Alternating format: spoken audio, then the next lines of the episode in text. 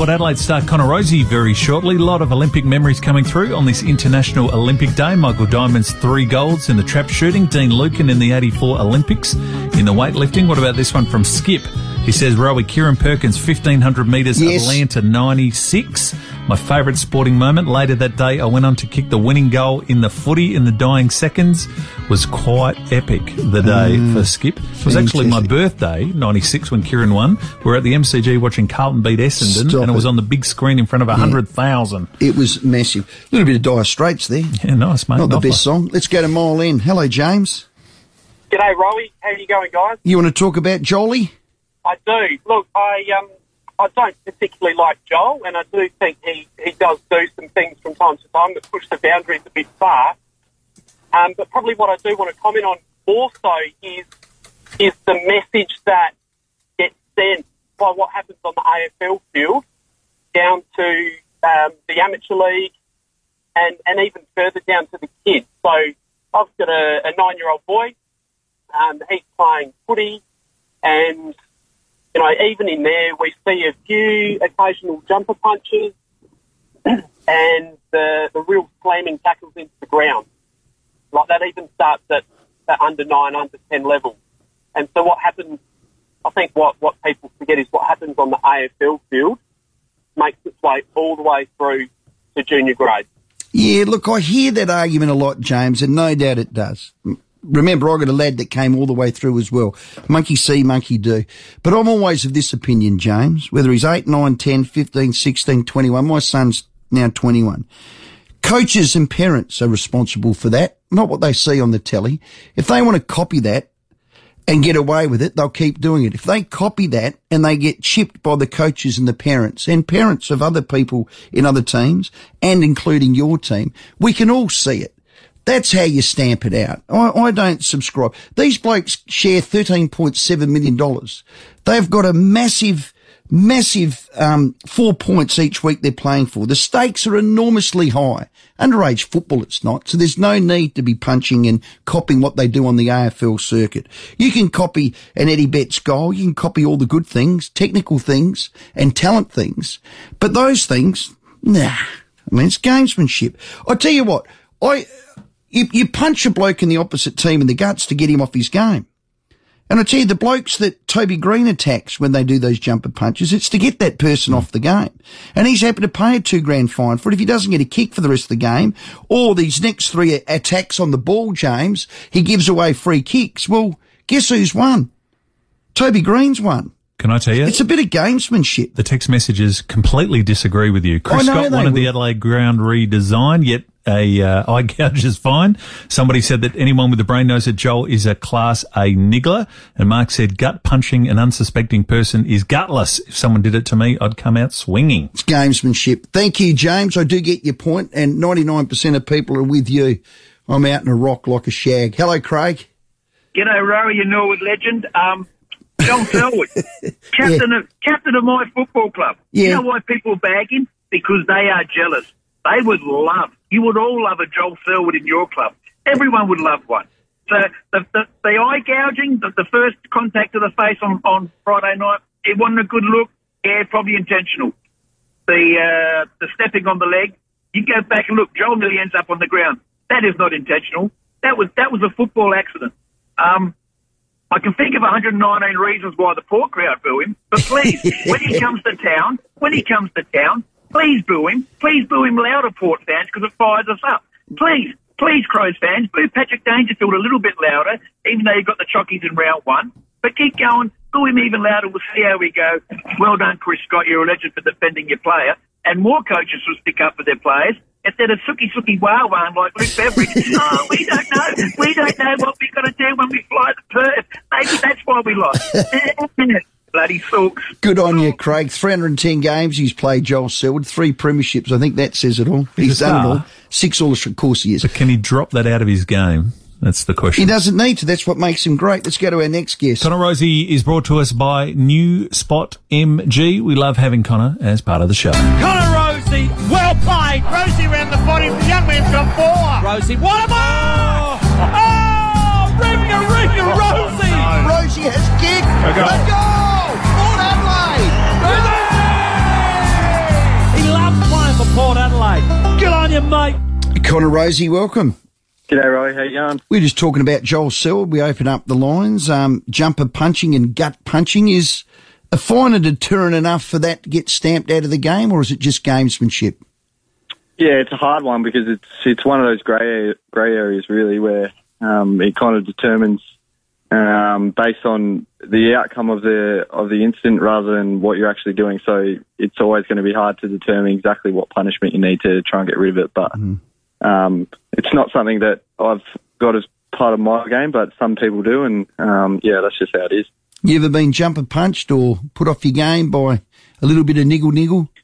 Yeah, some people like to um, try and bring it in to get you off your game, but um, I don't think it phases me too much. I think with the rules that protect us these days, you know that someone's not really going to take anything too far. So, um, yeah, some people like to play on the edge a little bit, but um, yeah, that's just how it is.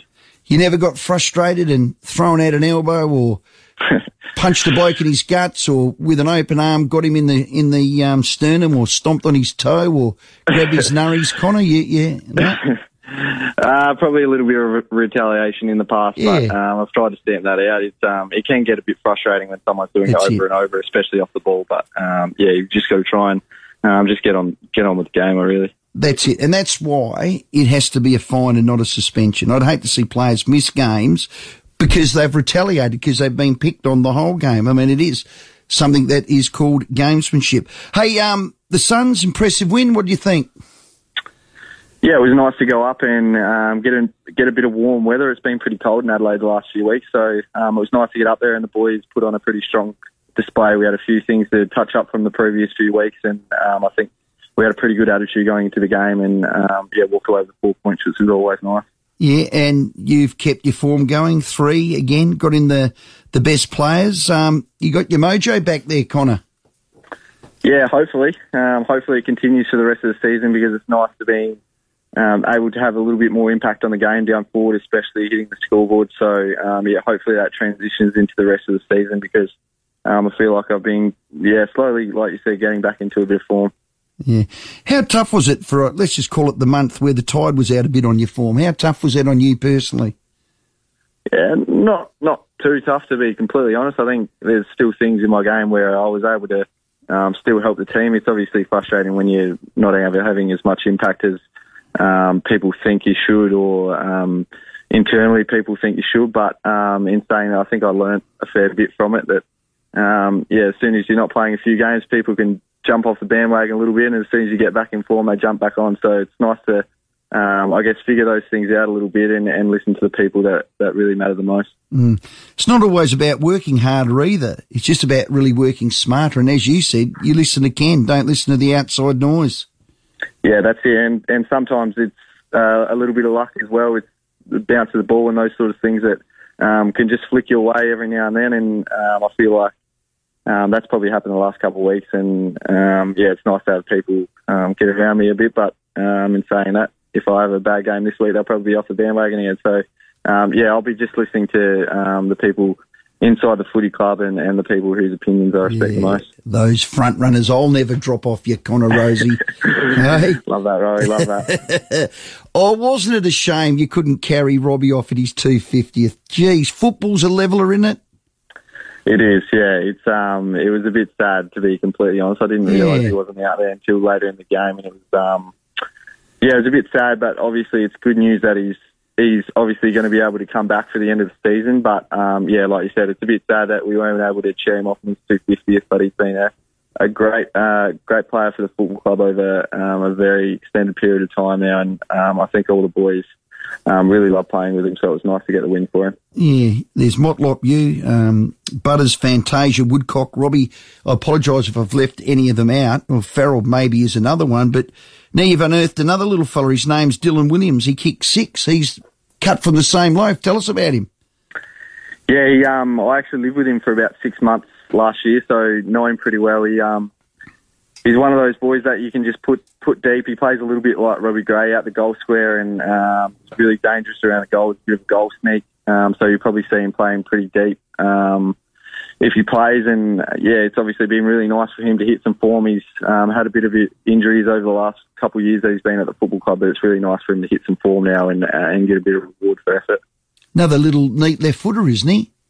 Yeah, he's a left footer and he's um, he's got a bit of skill about him as well. Yeah, great work. What have you heard about the Swans game? Not much to be completely honest. I think they might be moving the game forward a little bit, but Yes. other than that, we've been kept in the dark a bit. So um, I think it's really just based upon um, the government rules, and you'll probably hear about it at the same time we do. Yeah, the canon told us yesterday that one thing will be for sure: you'll have to do that 48 hours ISO after the game, like you did for um, Geelong, Connor. Yes, unfortunately, um, that is the case there. Be another couple days at home, but um, yeah, I think we're pretty fortunate compared to a lot of the clubs who have had to go into state and stay away from home for a bit. So I don't think we'll be complaining. Yeah, we don't go getting RSI with that gyro stick, all right? I won't spend too much time on it. oh, I've got to get a new gag. Connor, keep up the great form. We love watching how the team's going about it. Um, another big game. Look, they all are. You got Sydney at home. Looks like it'll be twilight. They're a top eight team. You can, you know, snuff them out and um, have a ripper. And as always, thanks for your time.